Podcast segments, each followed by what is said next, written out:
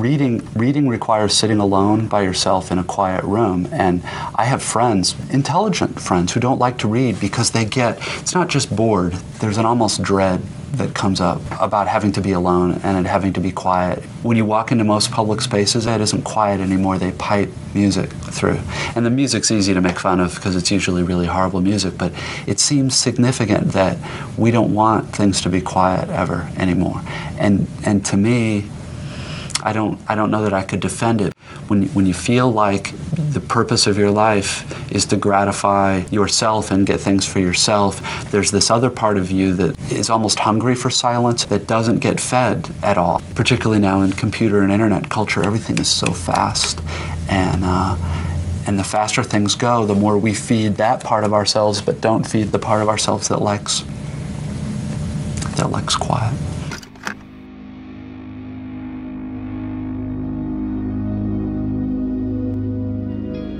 For those unfamiliar with his work, David Foster Wallace was an American writer and teacher and the closest thing to a rock star in literary circles.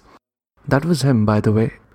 From his experimental writing style to his battle with depression, his life and his work have been the subject of countless articles, a few books, and even a movie. During interviews, he used to speak with this inimitable poignancy and candor that made it so easy to feel connected to him. He spoke of the importance of solitude and the dangers of instant gratification. Mind you, this was 2003. Facebook hadn't been invented yet. Five years after that interview, he lost his battle with depression and hung himself in September 2008. In Feb 2009, Facebook invented and introduced us to the like button.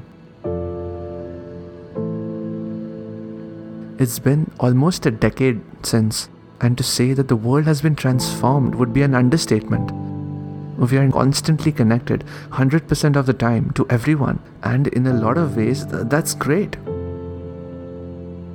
But we are also becoming increasingly familiar with the dark side of our culture. There was an article published in The Atlantic in 2012 which told the story of Yvette Vickers, a former Playboy playmate who used to star in B grade horror movies. No one exactly knows when or how she died. You see, according to the coroner's report, she lay dead for almost a year before her neighbor found her body. The neighbor, Susan Savage, who was also an actress, noticed cobwebs and yellowing letters in the mailbox. She then reached through a broken window to unlock the door and pushed her way through the piles of junk mail and mounds of clothing. She reached upstairs and found Yvette Vickers' body mummified near a heater that was still running. Her computer was still on, and the glow was permeating all that empty space. She had died alone in her apartment without anyone around her. Her body lay there for almost a year before even her neighbor found her. It was later revealed, in the months, perhaps years before her grotesque death, with no children, church, or immediate social circle of any kind, she had begun to look elsewhere for companionship. Vickers had made desperate calls not to friends or family, but to distant fans who had found her through fan conventions and internet sites. The story quickly became viral, mummified body of former Playboy playmate Yvette Vickers found in her home. Within two weeks, Vickers' lonesome death was already the subject of over 16,000 Facebook posts and close to 900 tweets. She had long been a horror movie icon, but now she is an icon of a different kind of horror our fear of loneliness.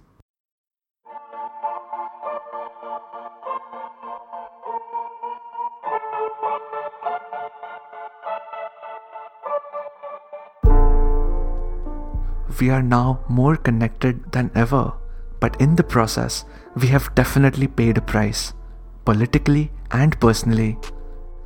Politically, we are more divided than ever. The world is at war. We are in the middle of one of the biggest ideological conflicts in human history the battle between the left and the right, between conservatives and liberals. On a personal note, which is what I'm more interested in, all of this connectedness has come at a cost. It has come at the cost of our solitude, our alone time. We have lost the ability to be alone without feeling lonely. Think about it. When was the last time you spent a few hours just by yourself, away from the screens, away from people?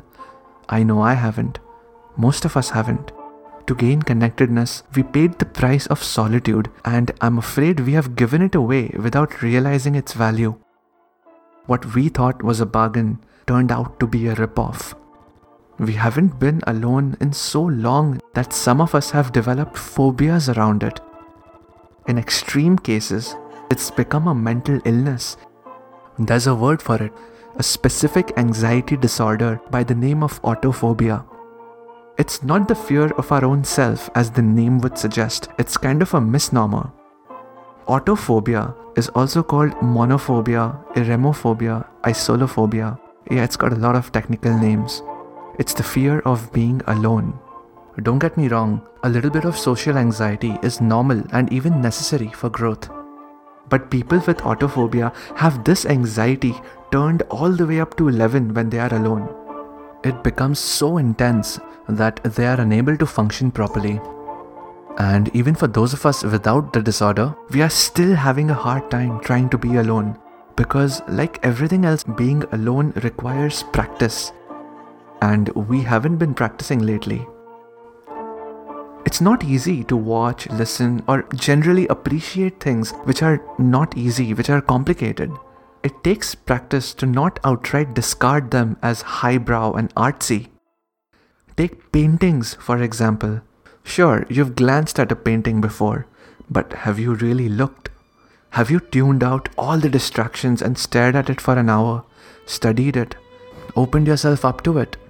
Have you allowed a painting to wrench your heart and shake you up so hard you couldn't sleep that night? Yeah, me neither. It's difficult to do that when your phone keeps buzzing every 5 minutes. But it's not too late to start. The best time is now. It, it can be anything a painting, a symphony, a really good novel, or just spending time alone with your own thoughts. But do make that appointment with yourself. Being alone is not the same as being lonely. You'll learn invaluable things about yourself.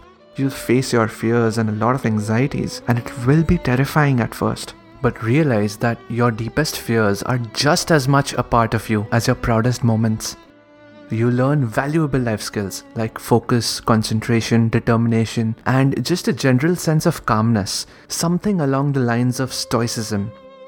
Its benefits are endless, and if nothing else, you'll get better sleep at night. It's time for a one on one with yourself. It's time to be thoughtful. This was Viral. Thanks for listening.